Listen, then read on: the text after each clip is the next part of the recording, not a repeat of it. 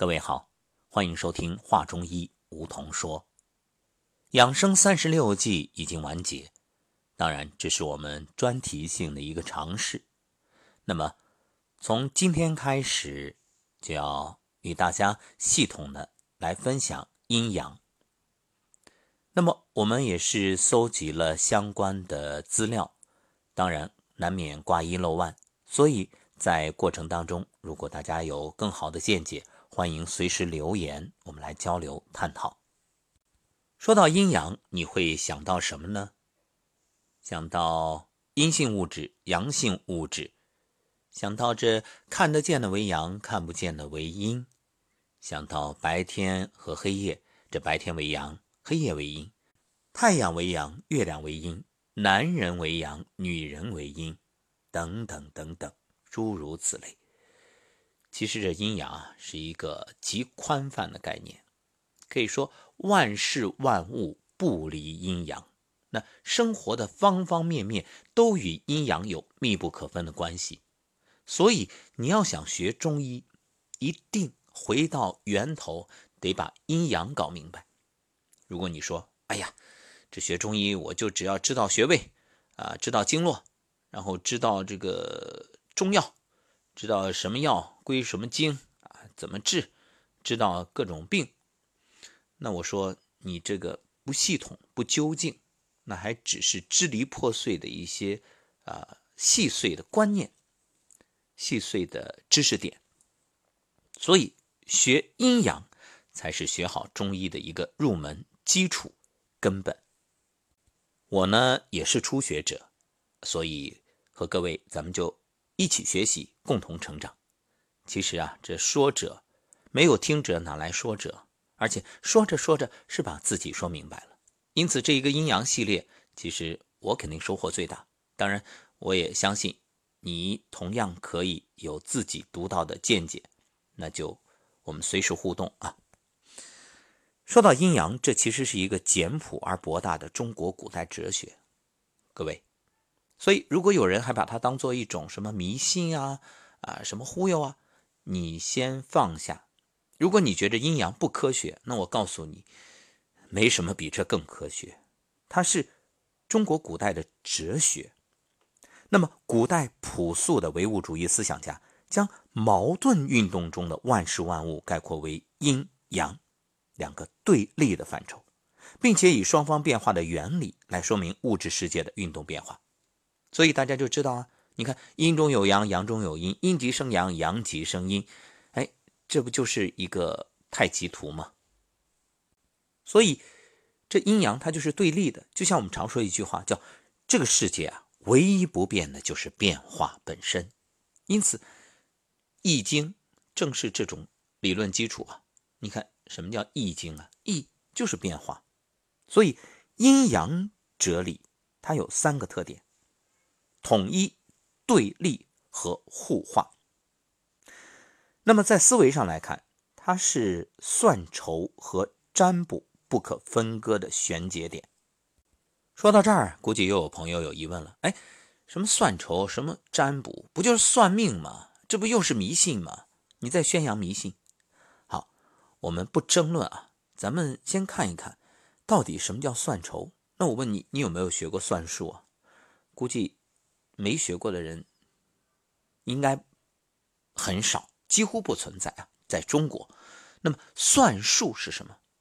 算术数学啊，然后后面什么几何呀、代数啊等等等等，那就是说你要去认识这个世界，你必须要掌握这些，包括我们学过的一些定理，对不对？定律，对啊，它就是一种规律啊。至于说占卜。你都喜欢看《唐人街探案》，对不对？你也喜欢看《狄仁杰断案》，那这些看来看去，它其实也是占卜。为什么？逻辑思维啊，推理啊。所谓的占卜，它就是掌握了相应的规律，能够为你推算出来未发之事。就这个事儿还没发生，但我能推算出来。哎，有人觉得不可思议。那我问你。在夏天天最热的时候，有可能发生的大概率事件是什么？是不是停电？对呀，当然，现在呢，这个电力设施各方面比以前更好了，这个呃这种情况越来越少了，因为都要即使断工业用电，也要保民用啊，这是国家的政策。那我们说的是，为什么天最热的时候，包括最冷的时候啊，最冷还好一些，最热的时候，因为空调的使用率极度上升，所以停电就变成大概率事件。你看，这是算出来的吗？啊，这是你说算命算的吗？它是对呀，它也是一种算，它是推论推导，当然并不是说必然。还有，就像我们常说的啊，你天天闯红灯，那我告诉你，不发生事故是偶然，发生事故是必然。你侥幸逃脱，那只是说你幸运，但幸运不可能永远跟着你。还有，人们常说一句话：“常在河边走，哪有不湿鞋？”你看看那些赌博的人、赌徒，那。你看到他一次身家赢回来几千万的时候，你眼红，你却不知道，迟早有一天他会输光，因为输是大概率事件。这不都是占卜吗？都是算啊。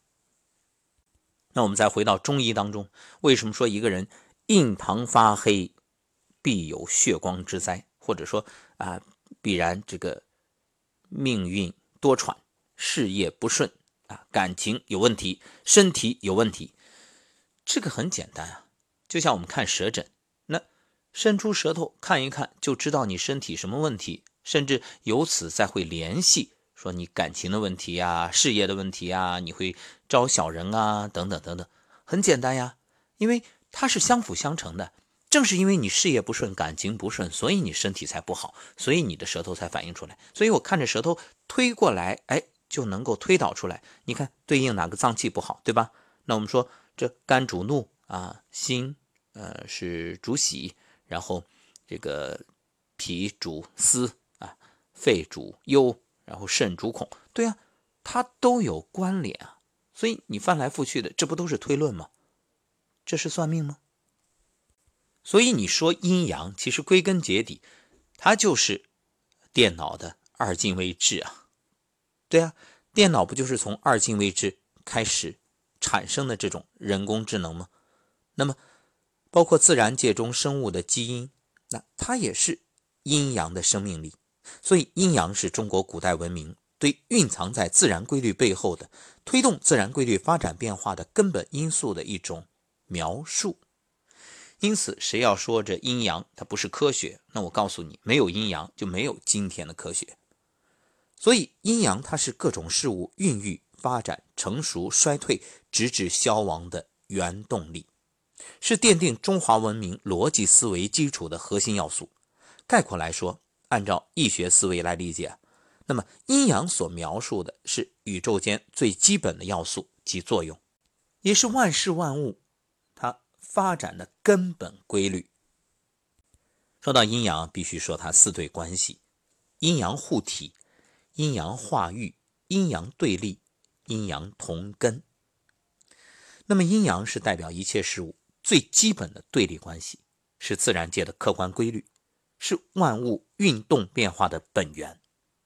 它是人类认识事物的基本法则。学法律的朋友都知道，那中华人民共和国宪法是根本大法，它是拥有最高的法律效力。所以，阴阳也是。它也是一个根本。有人会问了，那阴阳这个概念是怎么出来的呢？那就是古代中国人的智慧了。这是一种自然观，在仰观天俯察地的时候，观察到各种对立，然后又有联系的大自然现象，比如天地啊、日月啊、昼夜、寒暑，包括我们男女上下啊等等。于是呢，就以哲学的思想方式归纳了阴阳这个概念。所以万事万物皆有阴阳，阴阳力是维持力，它可以转化，也可以变化，并且永不停歇。它是一种绝对的运动特性。阴阳呢，还具有对称性，越是高能的阴阳体，对称性越高。不对称性的事物。那么，像比如一阵风啊，啊一块石头啊，一个星团啊，星云那种星云团，那么阴阳的运动一旦停止，万事万物都会散开。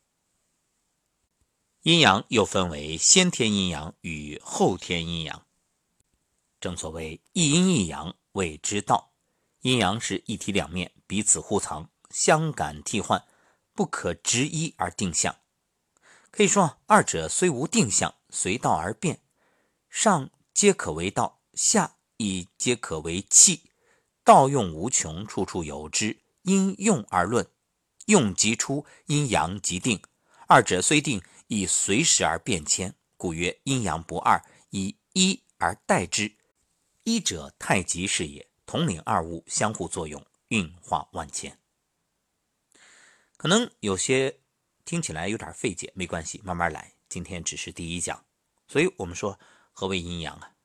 这个所谓道生一，一生二，二生三，三生万物。你看，一是什么？太极。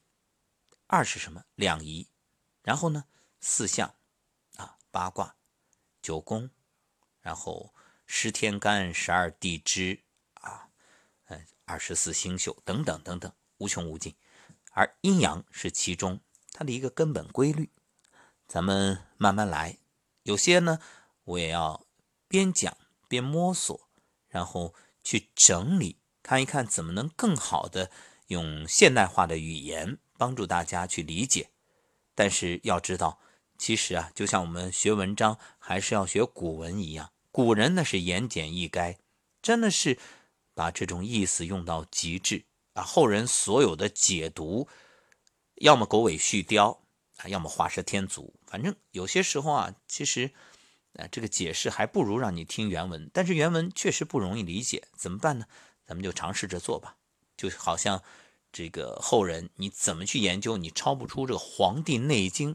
啊，《道德经》《易经》这些范畴，我们只是可能做其中一个微小的点的放大，没关系，反正我有的是时间，也有的是耐心，只要你愿意，我就讲给你听。